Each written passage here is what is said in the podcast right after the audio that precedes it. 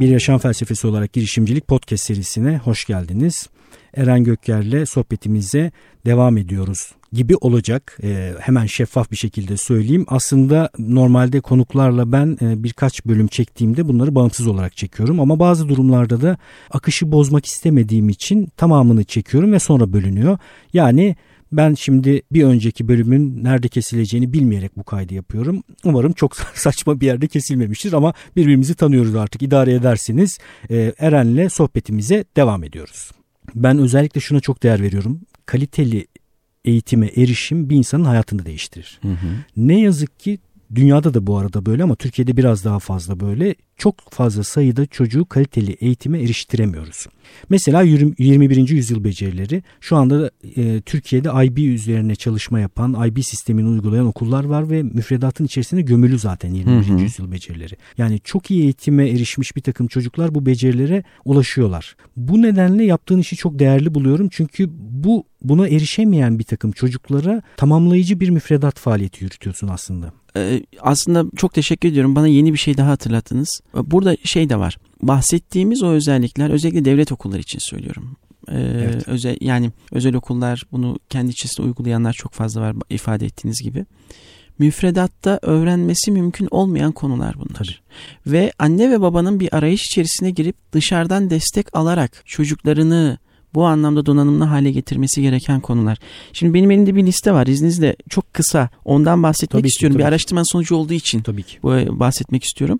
Üniversiteye başladığında bir öğrenci hedef koyma, zaman yönetimi, planlama, iletişim teknikleri, sunum teknikleri, analiz ve sentez yetkinlikleri ezber yerine problem çözme yetkinlikleri e, ve uzun süreler için konsantre olabilme konularında eksik başlıyorlar. İşte bunların hepsini maalesef bizim devlet okullarının müfredatı içerisinde çocuklarımızın öğrenmeleri mümkün değil. Evet. Ve ne yapıyoruz? Biz otomatikman sınavlara onları güdülüyoruz. Sınavlara güdülediğimiz andan itibaren biz evet akademik başarıyı yaşır, yakalıyoruz ama hayatta kendilerine katma değer sağlayacak. Aslında bu podcast'in de işte başlığı olan o başarılı girişimci ruhu, o cesareti, o sentezi yapabilme yeteneğinden maalesef insanlar şey kalıyorlar, eksik kalıyorlar. Evet, velilerin bu noktada yapabileceği minimum bir takım şeyler var en azından. Televizyondan uzak tutmak. Evet. Çocukları kendi kendilerini de televizyonu iptal edebilirsiniz gerçekten. Görüntülü bir şey izlemeniz gerektiğinde internet üzerinden ya da televizyondaki bir takım aboneliklerle bir takım hizmetleri satın alarak ulaşın ama var olan televizyon kanallarını tamamen iptal edebilirsiniz. Ee, sizin kanalı iptal, bunun dışında tutuyorum var başka bir tür bir iş yapıyorsunuz. Evet. Arada ben böyle çamlar devirebiliyorum da. Hayır hayır. ee, şey ama değil. hiç öyle düşünmedim bile. Hı-hı. Yine de ama altını çizmiş olalım. Seçerek izleyin ya da izlettirin eğer izleyecekseniz. Birincisi bu. İkincisi de Böyle tamamlayıcı faaliyetler aklıma hızlıca gelenler tiyatro, drama gibi atölye çalışmaları hı hı. bulabileceğiniz çeşitli atölye çalışmalarıyla e, kendinizi okulun ellerine bırakmayın. Kaliteli bir eğitime eriştirmediyseniz çocuğu sizin üzerinize sorumluluk düşüyor. Onun düşünen, eleştirel düşünebilen, yaratıcı olan, kaliteli bir insan olması için yapmanız gereken bir takım işler var. İyi filmler izletmek, sinemaya götürmek, tiyatroya, konserlere götürmek, ona tiyatro yaptırmak, onu sanatla uğraştırmak gibi bir takım şeyler. Hatta e, işte P4C olarak adlandırılan çocuklar için felsefe. Evet. Ee, bu anlamda mesela... Şu anda Türkiye'de de o hareketi sürdüren birileri var. Var var var. Hatta işte benim e, en yakın dostlarımdan bir tanesi Murat Ülke Hoca yeri gelmişken buradan da ismini geçirmekte fayda var. Kendilerini öğrencilerine adayan bir insan. Mesela P4C yapıyor çocuklarla. Yani o çocukları o dönemde felsefe sizin de e, uzmanlık Çocuklar için felsefe. Evet çocuklar için felsefe. Bu Bunların hepsi e, heybeyi dolduran Tabii. ve onları hayata hazırlayan şey. Biz sınavlara hazırlarken hayata hazırlamayı unutuyoruz maalesef çocuklarımız. Tabii. Yapabilecekleri en iyi şey bu. Tamamlayıcı, kaliteli bir takım çalışmalar, atölyeler. Çok da pahalı şeyler değil bu değil. arada bunlar. Sadece anlayışımızı bunu, bu yöne doğru götürmemiz gerekiyor. Peki e, başladı. E, sonra velilerden nasıl bir dönüş geldi? Onu da söyleyeyim. Ben bir kere başlarken inanılmaz heyecanlıydım. İnanılmaz heyecanlıydım. Yani evde eşim, eşime söylüyorum. Öğretmen dostlarımla geri bildirim alıyorum. Hatta buna başlamadan önce öğretmenlerle de ben çünkü çok sık e, işte çeşitli eğitimlerde bir araya geliyoruz. Kuşaklar arası çatışma, enegram eğitimleri gibi. E, bana hep söyledikleri şey şu. Ya işte e, hocam süresi uzun olmasın. Bu devlet okullarında olmaz. Yani hep o olmazcılar hemen e, başladılar evet, evet, evet hayal hırsızları. e, ya olmaz. E, işte bunu yapabilmeniz için vizyoner öğretmen olur ama vizyoner öğretmen de buna nasıl girer girmez gibi konular. Kafamızda sürekli böyle soru işaretleri. E, sonrasında ben planlamamı yaptım. E, ortaya koydum. İşte gerçekten yönetici olarak buna inanan insanların olması gerçekten önemli. O benim için başlangıç anlamında çok önemliydi. İşte Afyon'da Selçuklu İlkokulu var. Oradaki işte değerli yöneticilerimiz. İsim verebiliriz bu e, arada. Er, Eralp Hocam e, ve onun takım arkadaşları. Selam gönderiyoruz. Buradan selamlarımızı ve sevgilerimizi iletelim. Evet, Okul çok müdürünün kalitesi çok önemli evet, gerçekten. Evet, ben evet. Milli Eğitim Bakanlığı için liderlik çalışmaları yürütmüştüm. 3 senelik süren bir projeydi. E, müdürler ve müdür yardımcılarına TÜBİTAK'a bağlı bir yönetim bilimleri enstitüsünde liderlik eğitimleri verdik programı hı hı. tasarladık ve verdik. Orada ben söylemlerden gelen sorulardan e, müdürleri ayırt edebiliyordum bir yönetici olarak. Yönetici hı hı. kalitesi açısından. Aynı kaynaklara sahip olup bulunduğu okulu uçuranlar da vardı içlerinde. Sürekli sistemden ve kaynak eksikliğinden şikayet ya, eden evet, demuranlar da vardı. Evet, evet. İşte bu arada, aradaki farkın çok önemli olduğunu düşünüyorum ben. Üstadım ben ona şöyle bir ayrım yapıyorum. Katılır mısınız bilmiyorum. Öğretmen olanlarla öğretmenlik yapanlar diye ayırıyorum. Evet. Ee, ve yöneticilik içerisinde de yöneticilerle idareciler diye ayırıyorum. Evet, evet, evet. Ee, çünkü e, takdir edersiniz yöneticilik başka bir şey. İdare etmek idare ediliyor. Hani, yani bulunduğu sistemi uçurabilir, batırabilir. Evet, evet, evet kesinlikle, kesinlikle. Ee, ben Eralp hocama anlattığım andan itibaren hiç ikiletmedi. Hemen planımızı gerçekleştirdi. Çok güzel. Ee, öğretmenlerimiz, kıymetli öğretmenlerimiz bu anlamda destek oldular. Ve e, biz 38 öğrenciyle başladık. Ama dediğim gibi ben hep yetişkinlerle, üniversiteli öğrencilerle uzun soluk çalışmalar yaptım. Onun haricinde seminerlerim vardı. E, karşımdaki öğrenci kitlesi beyni çok taze olan, e, hiç beklemediğiniz yerlerden size çok farklı sorular sorabilecek olan. İlk dersle başlayalım, ilk anla başlayalım. Hı hı. Ne, ne oldu? Ee, ya ben e, çok heyecanlandım ve heyecanımı öğrencilerle paylaştım.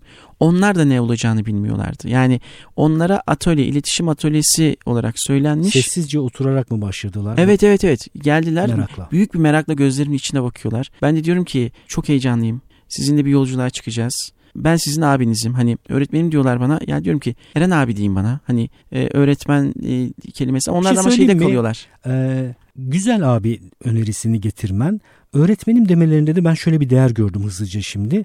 Böyle bir öğretmen modeli de iyi bir iyi bir şey bence. Hı hı. Yani onların kafalarındaki öğretmen modelini belki biraz daha revize edecek, düzenleyecek, farklı hı hı. hale getirecek. Evet. Bir şey olduğu için sahiplenip sürdürebilirsin. Öğretmenlik yapıyorsun sonuçta. Ya evet ama ben buna zaman içerisinde çünkü hani e, benim öğretmen algım olduğu için hadsizlik yapıyormuşum gibi hissettiğimden hmm. dolayı e, ama e, onlar mesela bazıları Eren abi diyor bazıları öğretmenim diyor böyle bir düzen kuruyoruz. Sonra biz başladık. E, ben ilk gün üstadım o kadar e, zorlandım ki. Şöyle planım belliydi oyunlar oynuyoruz ama örneğin arkama bir dönüyorum. Döndüğüm andan itibaren öğrencinin bir tanesi mesela yerde şınav çekmeye başlıyor. Çok efsanedirler. E, e, e, oğlum diyorum ne yapıyorsun sen deyip onu yerden kaldırmaya çalışırken diğeri mekik çekmeye başlıyor. Çok güzel. Sonra şunu fark ettim ama. Yani biz çalışmamızı yaptık. E, ilk giriş bizim şeydi. E, iletişim teknikleriyle alakalıydı. Şınav ve mekik çekecek kadar seni e, kendilerine yakın hissetmişler ve rahat görmüşler bu arada. Çok güzel bir şey. Evet evet. E, ben de orada şunu kendime benim için harika bir deneyim oldu. Dedim ki sen kendi temponu ay- ayarlamayacaksın. Onların temposuna ayak uyduracaksın. Ve ben onların temposuna ayak uydurmaya başladığım andan itibaren artık yapma, lütfen otur, biz ikinci dersten itibaren şeye bıraktık. Onlar da çünkü karşılarında biraz önce ifade ettiğiniz gibi farklı yaklaşan ve burada farklı bir süreç olacağını ortaya koyan birisi olduğunu fark ettiler. Sonra ben şöyle dönüşler almaya başladım. Bugün perşembe iletişim atölyesi var deyip yataktan e, o keyifle kalkan öğrencilerin varlığını veliler bana geri dönüşlerini yaptılar. E, iletişim atölyesi ne zaman var? Çok güzel. Ee, Orada o mekik çeken öğrenci bence bu arada e, ket vurularak yapma denilmek yerine bırakıldığında bir süre sonra kendisi mekiği lüzumsuz bulacaktır zaten. Ortama uygun olmayan bir şey olarak. Ki öyle öyle oldu. Öyle, yani biz biz o ilk şeyden sonra ben bir daha böyle şeylerle karşılaşmadım ama enerjileri müthiş, sevgileri müthiş gerçekten almaya hazırlar. E, yetişkinlere e, işte siz de deneyimliyorsunuz. Bir soru sorduğunuz zaman cevap vermek isteyenlerin sayısı çok az ama bu öğrencilere sorduğunuzda herkes birbiriyle yarışıyor. Tabii. Öğretmenim ben, öğretmenim ben. Şimdi işte biz bu, bu noktadan alıyoruz. Yetişkin oldukları zaman da konuşmayan, kendisini ifade etmeyen, çekinen insanlar haline getiriyoruz. Evet. Öyle olmasınlar diye bir çaba içerisinde e, ve bizim planımız şuydu üstadım. E, ikinci dönemde yeni bir grupla başlamaktı. Fakat ilk dönemimiz bitti. E, öğrenciler bittiği için çok üzüldü ve devam etmeyecek mi? Sonra velilerimizden yönetime e, bu anlamda talep gitmiş ve biz ikinci dönemde devam etmek istiyoruz. Böyle bir talep gelince de hayır demek olmaz ama aynı konularla da devam etmek olmaz. Çok güzel. Şu anda e, içeriği yeni e, başlıklarla düzenleyerek Bir dönem daha devam edeceksin. başladığımız grupla bir dönem daha devam edeceğiz. Yeni bir grubumuzla başlayacağız. Başka okullar bunu duydu. Onlardan da böyle bir talep geldi. Derken bu bir iş modeli haline aslında Dönüşmeye başladı. dönüşmeye başladı. Çok güzel. Şimdi işin biraz da tabii o tarafından da konuşalım. Çünkü bu podcast hem insanın kendi hayatını bir girişim olarak görmesine Hı hı. çalışıyor. Hem bulunduğu noktada girişimci anlayışıyla etrafındakilere değer katan biri olmasını sağlamaya çalışıyor. Ekonomik kurgular oluşturabilmesini sağlamaya çalışıyor. Çünkü ekonomik olduğunda kurgular o kurguyu oluşturan kişinin üreteceği değer de katlanmaya başlıyor. Daha yüksek değer e, üretmeye başlıyor. Sen bu şeyi bir ekonomi olarak nasıl düşünüyorsun? Nasıl tasarlıyorsun?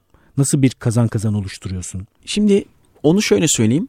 Bu podcast'ten öğrendiğim yöntemlerle yapmaya çalışıyorum. Vay ne güzelmiş. Ya bunu, bunu tüm samimiyetimle söyleyeyim. E, çünkü sizinle karşılaşma, e, tanışma anım işte Hakan Akben'le yapmış olduğunuz Selamlar Hakan. e, röportaj sonrasında ve benim hayatım nasıl bir dönemiydi biliyor musunuz? E, bir- Birçok şey yapıyorum ama benim bir alanda uzmanlaşmam gerekiyor ve ben kendimin iyi olduğu alanı biliyorum ama birçok alanda çalışmaya da devam ediyorum. Dağılmış durumdasın. Evet evet böyle Ve bir Hasan dönem. Başusta ile Hakan Akbay'ını takip ediyorsun. Evet evet. Onlara ikisine de selam gösteriyorum. Evet, evet buradan selam ve sevgilerimizi iletelim. O, o dönem içerisinde işte fikir danıştığım arkadaşlarım var, dostlarım var. Onlarla da bu konuyu konuşuyorum. Ee, ve sizin podcastinizle karşılaştım. 26. ya da 27. bölümdü. Orada bir vurgu vardı. İlk 10 podcast'i muhakkak dinleyin. Hı, evet. Ve ben o ilk 10 podca- podcast'in kaldıraç gücünü o kadar hissettim ki ve defalarca onları dinledim. E, onu dinledikçe neyi doğru neyi yanlış yaptığımı, aslında bunu nasıl bir hale getirebileceğimi çok net bir şekilde kendimde gördüm. E, iletişim atölyesi fikrinin oluşması, sonra o fikirle alakalı bunu nasıl bir yöntem, yani bunu okullarda gruplar halinde mi, yoksa her okuldan 2-3 öğrenci alarak yapılabilecek bir durum mu? Süresinin ne kadar olması gerekiyor? Bununla ilgili fiyatın ne olması gerekiyor? Bu nasıl bir iş modeli olabilir? E, tepkiler nasıl olabilir? Bu- Bunların hepsi bir soru işareti ve bendeki kıvılcım anı e, işte bir yaşam felsefesi olarak girişimcilik podcastleri. O yüzden ben kendimde bu etkiyi gördüğüm için e, her konusu geçen, konuyla alakalı olan noktalarda da sürekli bu podcast'in Çok, e, faydalarını e, ifade edip insanların faydalanmasını çok önemsiyorum. E, sonra okulda böyle başlayınca bunun evet bir iş modeli olabileceği noktası Evet çünkü Ben de- işaretler gelmiş hemen onu söyleyelim. Hı hı. Şimdi bir kere iş modeli en iyi sahada test edilir. Hı Sen sahaya çıkmışsın bir takım şeyleri denemeye başlamışsın. Fayda alan kişi kullanıcı eğer çok yüksek fayda beklentileri aşan bir fayda görürse o hizmetin peşinden koşuyor. Ne Hı hı. olmuş mesela veliler Hı hı. bir dönem bittikten sonra ikinci dönemi istemişler. Evet. evet. Çünkü zaten bütün mesele bu. Sahaya çıkmak, bu işaretleri okumak. Hı hı. Şimdi bundan sonrası bu işin ölçeklendirilmesi, kalitesinin arttırılması, faydasının arttırılması, e, yine iş modeli açısından düşünmenin devam etmesi gerekiyor yani. Kesinlikle. Ee, bir o anlamda da e, örneğin işte okulda mesela e, yine e, Eralp hocamın, yöneticimizin, müdürümüzün e, şöyle bir şey oldu. E, bağımsız bir yer oluşturalım hocam. Ben gereken sponsoru bulacağım. Hı hı. Hiç önemli değil. İletişim atölyesi olsun. Ve öğrencilerimiz bağımsız bir yerde bu atölye çalışmalarına devam etsinler mesela. Bu da bir kaldırıcı etkisi oluştu. Bunu ilerleyen süreç içerisinde size de çok danışıyorum. Bana güzel de fikirler veriyorsunuz bu anlamda. Çok çok teşekkür ediyorum. E, ilerleyen süreç içerisinde belli bir iş modeli haline getirip e, içerisinde konuyla alakalı işte eğitimcilerin eğitiminin verilebileceği e, ve bunu sadece Afyon'la sınırlı kalmayacağı ki biz bu podcast'i planlarken ifade etmiştim. Ben Afyon'da bu işi yapıyorum. E, ve işte e, bireysel anlamda orada yapabilirim şu anda. Ama bu podcast'in ulaştığı birçok insan var ve bu alanda çalışan insanlar da var. Ve bunun Afyon'da yapılması evet ama yeterli değil. Bunun e, bir iş modeli halinde yani bunu sadece Eren Göker yapsın diye değil. Bunu gerçekten bir ihtiyaç var. Özellikle devlet okullarının bulunduğu bu alanda bir ihtiyaç var. İnsanlar bunu değerlendirip yetkinliklerini düzenleyip bu anlamda e, girişimde bulunurlarsa biz çocuklarımızı ve geleceğimizi kazanmış olacağız. O yüzden de aslında bunun hani sadece tek bir yerden değil de genel bir hale geliyor olması ve bu podcast'in buna aracılık yapacak olması da beni inanılmaz heyecanlandıran Umarım öyle bir fayda bir üretir. Ben şunun altını özellikle çizmek isterim. Ee, şimdi eğitim konuşunca e, ekonomi ve para konuşmak nahoş görülebiliyor bazı kesimler tarafından. Asla katılmıyorum. Bunun hemen altını çizeyim. Bu podcast'in e, ekonomi içi tarifler yapmaya çalışmasının bir nedeni var tabii ki e, dedim ya kaliteli erişime eğitimi olan bir takım çocuklar var. Hı hı. Bu çocuklar bu kaliteli eğit, e, erişime belli bir ekonomi oluştuğu için ulaşabiliyorlar. Evet, evet. Yani bu işi Eren Hoca işte gönüllü olarak e, kendini paralayarak ve ücretsiz olarak her yerde Türkiye'de yapsa olur mu? E olabilir tabii. tabii. Ya da bu modeli kullanan birileri de olabilir ama herkes bu modeli kullanmak zorunda değil. Ne bileyim inanç olarak ben mesela böyle bir modelle franchise'lar alarak e, tamamlayıcı bir takım müfredat faaliyetlerini ticari bir faaliyet olarak yapabilirim ve bu değerlidir. Kalite çalışmalarında da benzer bir şey yaşarız biz. Hastanelerle çalışırken özellikle ve e, milli eğitimle çalışırken müşteri tarifi vardır kalitenin içerisinde. Hizmet alan kişi anlamına gelir. Hı hı. Ya işte müşteri ke- kelimesini kullanmayalım. Ya niye kullanmayalım? Sen müşteriyle ilgili olan kendi algını toparla, temizle. E, biz onu evet. kullanmayacağımıza sen müşteri kavramsallaştırmasından doğru şeyi anla. Ben de zaten ona uğraşırdım bu arada. Hı hı. Arada e, asabi bir yetişkin eğiticisi olabiliyorum yani. Fayda üreteceğini düşündüğüm Ama çıktığınız zamanlar... nokta çok doğru. Tabii. Çok doğru. Yani kontrol edemediğimiz yer değil de kontrol edebildiğin alanda evet. aslında hareket edip o evet. bakış açısını değiştirmek. Evet. Ben bunun çok değerli bir faaliyet olduğunu düşünüyorum. Çok tebrik ediyorum. Çok, çok güzel bir düşünce. Çok, çok güzel bir operasyon bu arada.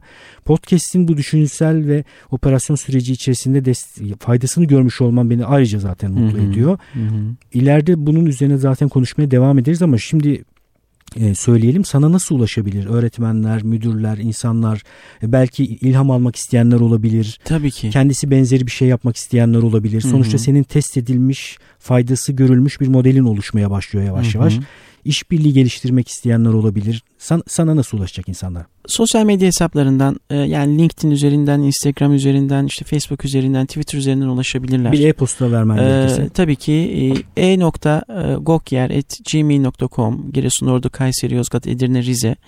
Oradan ulaşabilirler. Ee, benim bir hayat felsefem var. Ee, program öncesinde de konuştuk. Verdiklerin daima senindir. Bu podcast'in de yine temel noktalarından bir tanesi dinleyiciniz olarak söylüyorum. Ee, bilgi çok önemli bir konu. Günümüzün en geçer akçesi. Ama bu bilgiyi paylaşmak, insanlarda katma değer oluşturabilecek bir noktaya ge- gelmek getirmek daha doğrusu e, günümüzde çok az rastlanan noktalardan bir tanesi. O yüzden biz insanlara verdiğimiz zaman bir şey kaybetmiyoruz. Çünkü verdiklerin daima senindir. Çok memnun olurum. Yani bahsettiğiniz başlıklarla alakalı hangi konuda benim sağlayabileceğim bir katkı olursa memnuniyetle Harika. E, o konuda sağlayacağım katkıyı vermeye Tabii. hazırım. Bana da ulaşabilirler. Tabii Öğretmenler, ki. okul yöneticileri. Bu aralar e, buraya davet edeceğim yönetici, okul yöneticisi arkadaşlarım ve öğretmenler de olacak. Değer verdiğim bir alan. Bunun üzerine konuşacağız. Yani girişimci yönetici, girişimci öğretmen bu kavramları kullanalım e, istiyorum. E, onlarla özellikle sistem içerisinde bir sürü sıkıntı yaşıyorlar. Bu hı hı. sıkıntıları nasıl aşabilirler? Nasıl risk alabilirler? E, en temel problemlerden birisi budur. Milli Eğitim Bakanlığı içerisinde yönetici olarak iş yapıyorsanız yani daha zor bir pozisyon zor tarif edersiniz. Veli var, öğrenci var, öğretmenler var, hizmet verenler var, yönetmelikleri yani eğer hiç risk almadan hareket etmek isterseniz hiçbir şey yapmamanız gerekir. Odaya kendinizi kapatın, koltuğa bağlayın böyle. Evet, evet, akşamları evet, evet, evet, evet. evet, bir yaşam felsefesi olarak girişimcilik sohbetimizin, Eren'le yaptığımız keyifli sohbetin e, ikinci kısmının sonuna geldik. Yine nerede nerede tamamladığımızı bilmeyerek yaptığım bir kayıt bu. Umarım güzel bir noktada kapatmışızdır. Üçüncü bölüm anonsunda görüşmek üzere. Görüşürüz.